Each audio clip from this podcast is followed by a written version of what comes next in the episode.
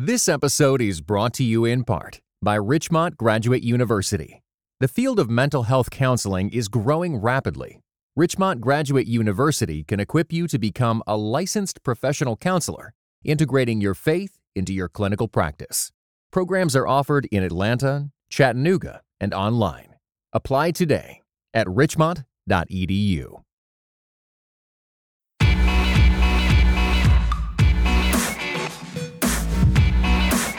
You're listening to Quick to Listen, the Christianity Today podcast, where we go beyond hashtags and hot takes and set aside time to explore the reality behind a major cultural event. I'm Katelyn Beaty, the print managing editor here at CT, and I'm joined by Morgan Lee, assistant editor. Hey, Morgan, what's up? How's it going, Caitlin? It's going well. I just came back from lunch with a board member of our Sam Mm. Rodriguez, who Yes. was addressing our office earlier today. And then I'm a member of the Culture, Diversity, and Innovation Task Force here at CT, and we had a very dynamic lunch with him after Yeah. the dynamic Q&A this morning. Yes, I can only imagine that it was dynamic. We before Sam Rodriguez got here, we actually wondered if our room that we were meeting in would be able to contain his energy and charisma and it barely did. So we were super grateful for his comments about the Latino church and the political agenda set before Christians and the political vision that he set forth. So what did y'all talk about at lunch? So one of Sam's things that he addressed today was he called himself a Baptist-costal, and I think that kind of speaks to his vision in the world, which is about Yeah. unity, bringing things together, reconciling things, and he talked a lot about how unity is very important for him and how there's been times in his life where he's felt God has convicted him of being overly aligned with one faction or another, but he really wants to do the job of bringing the church together, which he thinks is like one of its strongest witnesses. Mm-hmm. Mm-hmm. Yeah, and I feel like you can just like sense his heart for that when he's talking about whether it's like him preaching the same sermon just in different contexts, but Mhm. kind of trying to preserve the integrity, you know, and, and show that the churches can come together on these things. Yeah, and that's why he's a great person to have connected to CT because we often want to do that as well on issues that divide the American and the American church and beyond. We want to be a voice that unites rather than divides, which is a great segue into this week's particular topic. So who do we have with us this week? So, just a little background this week, we're going to be talking about a Bible translation, which is the English Standard Version, and their recent news that they are done, come, you know, basically doing updates to the translation and it's going to be set as is. And so, kind of to unpack what that actually means, we've invited Craig Blomberg, who is a professor at Denver Seminary. He basically is a distinguished professor of New Testament. He has written a book called The Historical Reliability of the Gospels, and he also wrote a book called Can We Still Believe the Bible, which also spent an entire chapter on Bible translation. Craig, hey, how you doing? Thank you for having me. I'm doing well. One question or something I'd like you to share a little bit with our listeners is you've actually done a lot of different work with specific Bible translations. Can you tell us more about that? I've been very privileged to be a part of the 90 scholar team that uh, produced the New Living Translation uh, back in the 1990s, and then uh, in uh, a second tier of consultants that uh, reviewed individual books of the New Testament for both the ESV that you're talking about today and uh, the Holman Christian Standard Bible. And then since 2008, I have been invited to be a part of the Committee on Bible Translation for the New International Versions. which is just one of the many reasons you are a great person to have on our show today. I think a lot of our listeners, you know, are aware that there are many Bible translations out there, but don't know exactly the process of how these translations come to be. And specifically with this English Standard Version, which Crossway, the publisher, has announced will basically be a permanent text edition, it will remain as is in perpetuity.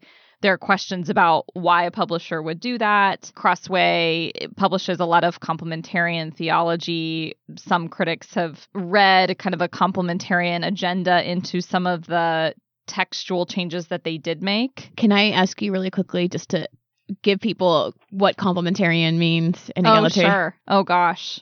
There are Christians out there that are less familiar with this terminology. You know, let's ask the biblical scholar on hand to define complementarianism in 30 seconds. Are you up for that, Craig? Uh, hopefully, I can do it in less. Okay. Um, it's a collection of perspectives that is the opposite of egalitarian, that believes that to some degree, men and women do not have uh, access uh, or should not occupy the same roles in uh, either the church or the home, that the highest authority is reserved for the man, but that they complement each other in ways that uh, do not compromise their uh, fundamental equality before God. I can't really improve upon that. So, so let's get a gut check first. So this was a story that we reported on last week on our website. Actually got a lot of response and feedback. Our readers, this will not surprise our listeners, care a lot about the Bible and Bible translation. So, first let's get a gut check out on the table. When you heard about this story, Morgan, what was your first reaction? My first reaction was, what does it mean? and what I mean by that is what is the significance of saying that you're not going to continue to do revisions on a specific Bible translation? Is is this a good thing? Is this a bad thing? You know, is, is it just saying like, you know what, we can't work on this project forever? As a result, we just had to cut it off at some point. You know, like that. Eh, eh, you know, and Yeah. just kind of and acknowledging that like it's just going to stand as it is, and maybe our resources have to go other places. But trying to sift through the Bible and look through verses is not going to be where we're prioritizing resources. Or are they trying to make a larger theological statement about where they are? As we know, there's been so many, at least in English, right? There's been so many different Bible translations over the years and they all kind of try to have their different like focuses and aims and things that they bring out or amplify or diminish and I it got me curious about all the different reasons why we have those translations, what the intention was, and and kind of like what the ESV team was going through here. Yeah, my gut check was I had a very, you know, unfortunately, I think my first response was a little bit of suspicion. And because of the ways that Bible publishers and Bible translations are so often tied up with certain camps of the church and certain tribes of the church and tribes wanting to stake their particular claims on the text of scripture. So sadly, my question was like, what's the agenda behind this? Hmm. but I also say that recognizing that I really like the ESV translation and have used it for personal meditation and study for the past couple years. Um, so it's not about the text itself; it's really about the people behind the text. Do you want to just clarify maybe which quote unquote camp or religiously affiliated group normally uses the ESV? I mean, honestly, I think it's used by a variety of evangelicals, probably those who tend to be more conservative theologically and those who are sympathetic to a complementarian view, but that's not I've seen it in a lot of reform contexts as well. Yeah, yeah, but even I mean, I go to kind of an evangelical Anglican church and we use the ESV translation in our in our worship. I uh, am not in communication with anybody at Crossway at the moment, so I can't uh, speak for any official or unofficial uh, purpose that they may have.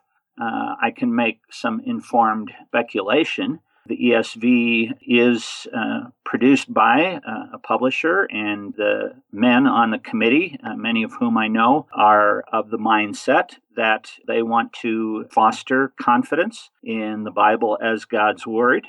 I don't know to what extent the word has gotten around the media, publishers, the general public, but when the ESV was first created, the uh, committee continued to meet on a regular basis, as do other Bible translation committees at times, and made a number of comparatively minor changes and updates in what they believed were uh, improved translations to various passages, and then simply introduced them in the uh, new printings uh, without any publicity or any fanfare. Not that they were creating a, a 2.0 uh, like the New Living Translation did. They weren't uh, saying this is our, our new edition like the 2011 NIV.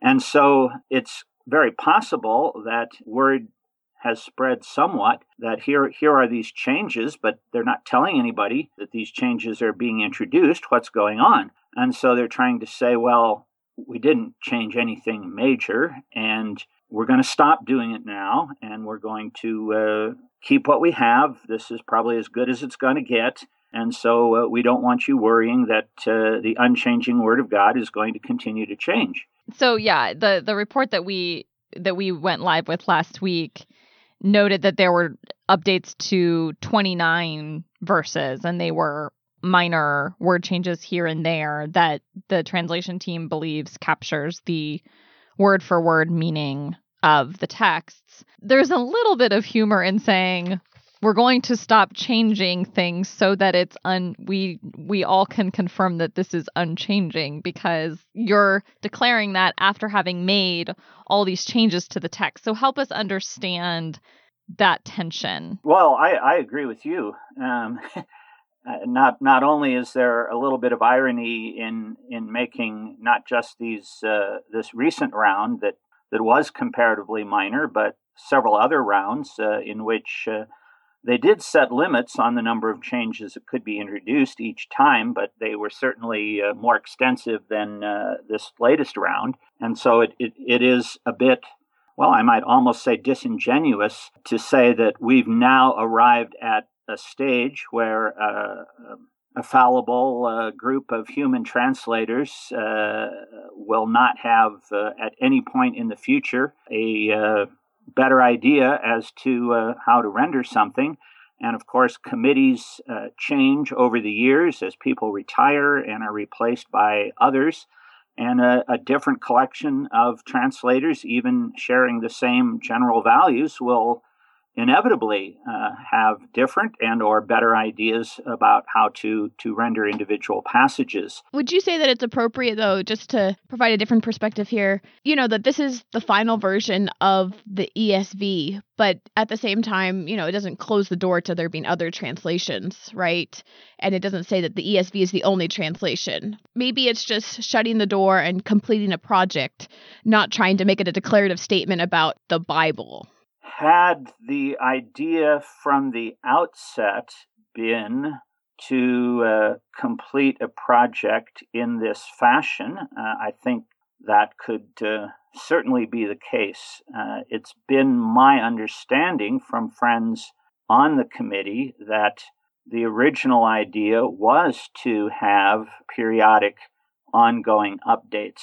And so, from that point of view, it does seem to be a change in direction potentially in response to some criticism from the very conservative people who don't completely understand the process of uh, Bible translation by committee. It, it does seem uh, to somebody who is now outside of the process like uh, they're trying to make a modern translation be more than it ever can be, which is simply uh, as good a translation as one group of people can make at one point in time.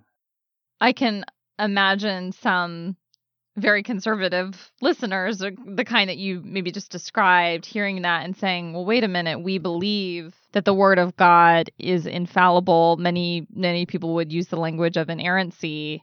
How does a commitment to that belief in the authority of Scripture and of the word of God work alongside the reality that we have fallible humans translating the original texts and have been translating the original texts over time. The vast majority of uh, Christian statements that have been made over the centuries have regularly said that what we believe is inspired, infallible, inerrant, authoritative are the original texts, the original manuscripts in the Hebrew, Aramaic, and Greek.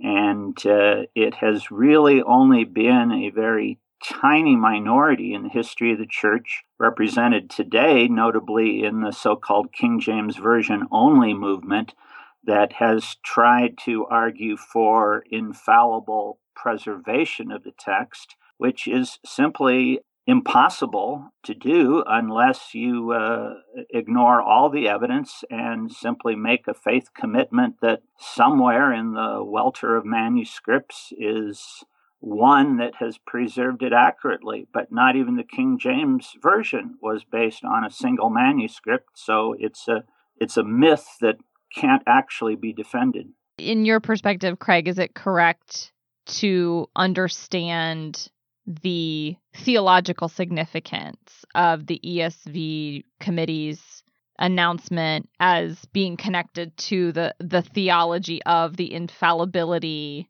of one translation of the Bible and it happens to be theirs. it's hard to be sure because the men that I know on the committee would agree with everything I just said. Uh, they know that uh, they are affirming the infallibility, the inerrancy only of the original manuscripts in the original languages. I suspect it was more likely a decision made at, at the level of the publishers, though I don't actually know that, to give the best possible spin to things. Uh, I am sure that is a desire to give ESV readers as much confidence as possible in uh, what they have in their hands. But assuming the, the press release and the, the story as you reported it is uh, not missing something important that we're not taking into account, uh, it, it does seem very odd. It's it's not the type of thing you would expect to see in uh, the 21st century with all that we know and understand about uh,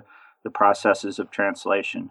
God is a genius storyteller, and the evidence of this is threaded throughout Scripture.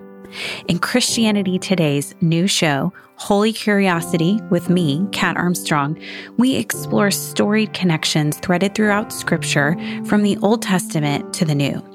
Our first mini series, Connecting Dinah and the Woman at the Well, welcomes experts like doctors Tim Mackie and Diane Langberg to give us insight and context into the physical location and meaning of these two stories. These stories will spark holy curiosity in your own faith because once you see these connections, you can't unsee them. God wastes no person, place, or thing. Listen and subscribe to Holy Curiosity with Kat Armstrong on your favorite podcast platform. You said two different words that I found super interesting in light of Bible translation. One word was that you said publishers, and then the other term that you said was press release. And it just reminded me that Bible translation, in addition to being a, a, way for further discipleship and spiritual formation, is also a business. And I'm wondering if you can speak to some of how business causes and concerns have a seat at the table, so to speak, when it comes to Bible translation. Everybody uh, who uh, publishes wants to stay in business. I remember. Uh, a gathering for the translators of the New Living Translation a few years after it first came out. There was a, a gathering that uh, Tyndale House in Wheaton put on, the publishers of the New Living Translation, and uh, uh, Mark Taylor, who was the president at that time, and, and he had a wonderful relationship uh, with the, the translation team, and he could say this with a chuckle, but he said, uh, what uh, is sponsoring this gathering, we were having a nice banquet, is not merely the, in fact, not primarily the proceeds from the New Living Translation, but all of the record setting proceeds from the Left Behind series by Tim LaHaye and Jerry Jenkins. And there were a few boos from the audience. oh, no. In, in, in, humor, because most of the translators would, would say that's, that's pretty horrible interpretation of, of the book of Revelation. but but that illustrates your point. If a Bible, if a Bible edition is a, a major moneymaker for a, a, given publishing house, and the smaller the uh, publisher and the, the higher a percentage uh, of what they produce being editions of the Bible, then uh, understandably they're going to want that to sell as, as best as they possibly can.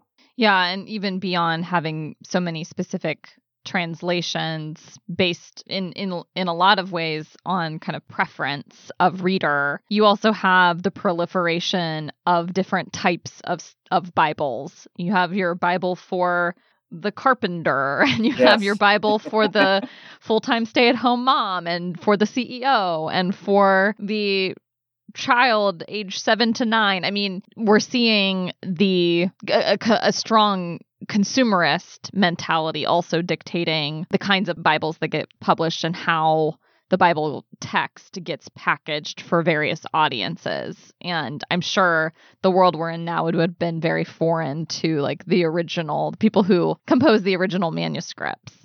I had a, a, student a few years ago who was leading a Bible study in her neighborhood. I forget what uh, they had been studying, but she said, the ladies would just love to take one hour to meet with you and, and ask a bunch of questions about stuff that I just don't feel as good in responding to. And I said, I'd love to do that. And we met. And this one Jewish woman who was not a believer, but uh, fairly savvy, at least on what we'd call the Old Testament, said exactly what you said. I don't understand all these these different editions. And then she went one step further. She said, if I'm going to create a golfer's Bible and a teenage sports car Bible and so forth, how in the world do you find things in the Bible relevant to all these people? And don't you have to go in and and make changes to the text? Hmm. And she had not actually uh, looked beyond the covers of these editions, but she was under the impression that everyone was a different version and a different translation. And it, it took a while for me to, to communicate the concept that no, the text of the Bible was identical in every one of them. The different, in fact, they might all have been New International Versions, but uh, the difference was simply the covers, the packaging, the footnotes, the sidebars, the illustrations, everything that was never in the original manuscripts. So it sounds like, you know, we we all can agree there are certain drawbacks to having both so many translations of the Bible and then so many different versions of the Bible, but are there actually are there good things about the fact that we have literally hundreds of translations of the Bible now available? Is this a positive thing for the global church? I am sure that every translation or every packaging of a given translation that has made it to full publication has reached somebody somewhere that no other translation or no other packaging of a particular translation had ever previously reached. And if somebody reads the Bible uh, who wouldn't have read it otherwise, then uh, yes, it's worth doing. But in terms of global needs, uh, although we now do have uh, Bibles in languages uh, that can be read by, I've heard estimates as high as 95 or 96 percent of the world's people. In many instances, those are not the first languages of those people. And there still is something very precious to be able to read a text that you believe is sacred in uh, your own mother tongue, couldn't some of that energy be spent in not creating still more English translations, but translations in languages that don't have a Bible, or updated translations in uh, languages where the only Bible they have is something equivalent to our King James from centuries ago in a, a now very archaic language? Well, you're the first person I've ever talked to who's worked on a, a, translation, not just one, but several translation committees. So I'd love to get kind of an insider's look at these transla- how these translation committees work. Are these like drag out meetings where people are yelling across the table about a certain Hebrew translation or are you just opening the thesaurus? Typically, we're not yelling, no. Although, as uh, some of the translators get into their 80s and are hard of hearing, if the the table is a long one and, and people are, are at opposite ends, uh, they, they may have to raise their voices a little bit. um, typically, uh, a committee is given uh, uh, homework well in advance of uh, a meeting, a series of proposals Perhaps they're organized uh, according to uh, the part of the Bible that they appear in. Perhaps they're organized according to topic, but uh, the scholars have months, ideally, ahead of time uh, to work through the uh, proposals, and then the committee will come together, often for several days at a time. Working uh, committee for the NIV, for example, meets a minimum of 40 hours every summer. And uh, wow. we may have uh, 300 pages of proposals that we've worked through, and we may not get to everything.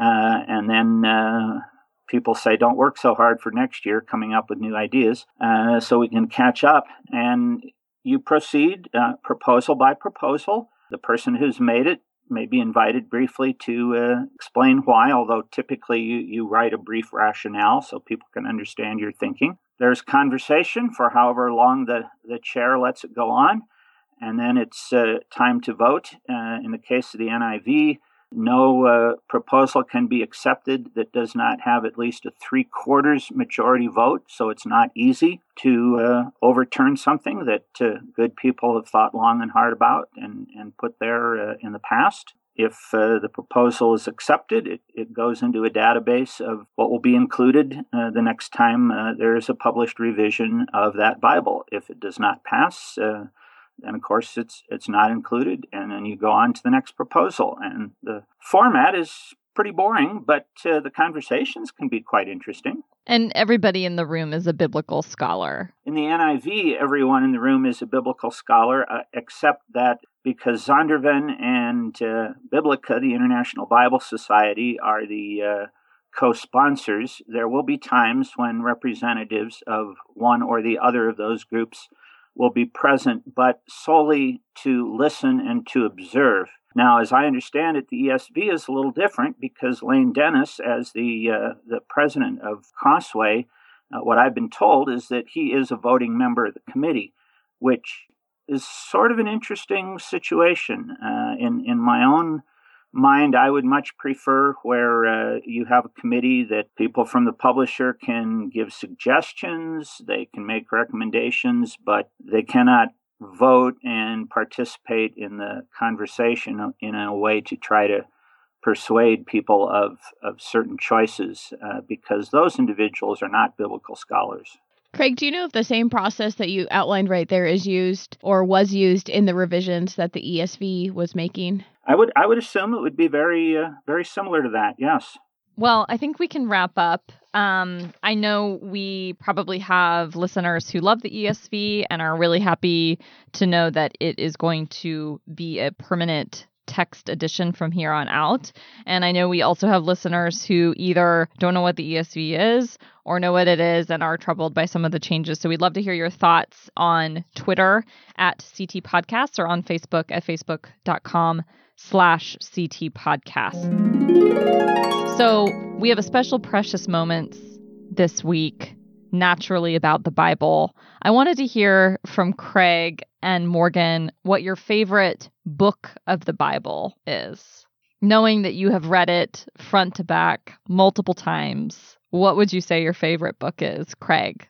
It's hard for me to answer that question. I get asked it a lot. It's almost like saying which uh, tire of your car is the favorite. Um, I need all of them if it's going to run. But uh, one that maybe because it's from the Old Testament, which I don't teach through every year uh, in seminary like I do the New Testament, uh, that always intrigues, enchants, challenges, frustrates me is the book of Esther, just because of all of the intrigue. It's the one book in the Bible where God never appears by name, but the hand of providence is everywhere. Esther has to hide her Jewishness in order to save it and then disclose it at just the right time for such a time as this. I think it's a pretty neat book. Can people find you online if they want to learn more about your scholarly work? People can certainly uh, email me at the seminary. I don't have a, a personal blog, if that's what you're asking, or a personal website. Are you on Twitter? I am not. I am on Facebook. Your soul is probably better preserved because you're not on Twitter. um, but yes, if if listeners want to learn more about Craig, you have a page on the Denver Seminary website, Absolutely. and your email is there too. So, what about you, Morgan? I have two. No, you can't have two. That's the rule. No, it's one favorite. I have two. I have a microphone here. My Old Testament favorite book is Ecclesiastes because it just keeps it real.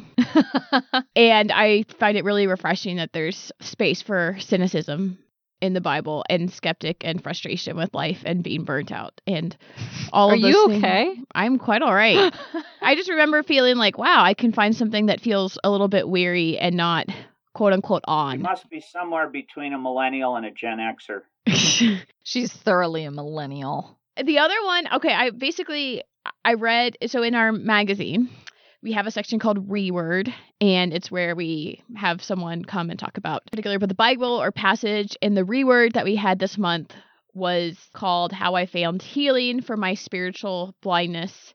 It actually has an even more amazing headline in print. I should find it. I think it was like I was blind, but I'm still blind. But now I'm still blind. Exactly, which I thought was an amazing headline. It says Discovering Hope and Healing for Fallible Followers Through Jesus' Faithfulness in the Gospel of Mark. And Wesley Hill made this really, really great essay about how um, myopic the disciples really are in the book of Mark and how over and over and over again they don't get it and how much he really resonated with that. And i read his essay and i don't know i felt like i like learned a lot and appreciated i a couple years ago both the churches that i was attending did went through the book of mark um, at the same time and i didn't necessarily pick on that as an overall theme but i think there's something that's really powerful about people basically being more similar to you than you'd want to admit interacting with jesus over and over again and the way that he both challenges them and also has patience for them. I am on Twitter at MEPAYNL. Well, I'm going to sound like an ESV reader, which I am from time to time. My favorite book of the Bible is the book of Romans because of how theologically dense it is. Every verse packs such a punch in terms of the implications of the gospel. I like that it's this extended argument that that has so much um, coherence and there's like a lot of giant declarations, right? Like there's so much like therefore and whereas and yes. all these really great words and they, they show you that they're building an argument and at the same time there's also angst in it too i like that mm-hmm. i think there's mm-hmm. like a good juxtaposition where paul's like all right so this is what's going on and this is why it's difficult for me personally why do i do the things that i don't want to do even still who can separate us from the love of god in jesus christ i mean there's so much declarative truth in it. I just love that it packs a punch. So I feel like I could go to Romans any day and find something to also on. Romans five eight. But God demonstrates His own love for us, in that while we're still sinners, Christ died for us. I feel like it's just an amazing thing to like think about. I've thought about it a bunch of times. There's mm-hmm. a church near my house that has a sign, and it'll flash that verse, and sometimes I'm just like in awe of it. Yeah, it's Paul did good. I mean, the Holy Spirit did good through Paul is what I meant. So you can find me online at I have a website, KatelynBeaty.com, and I'm also on Twitter at Katelyn Beaty. And that is it. Thank you for listening to another episode of Quick to Listen. This show is produced by Richard Clark and Cray Allred, and special thanks as always to Kate Shellnutt. You can subscribe to our show on iTunes, SoundCloud, Stitcher, and if you like the show, as per usual, please make sure to rate and review us on iTunes. That helps us a whole lot. Thanks a lot. See you next week.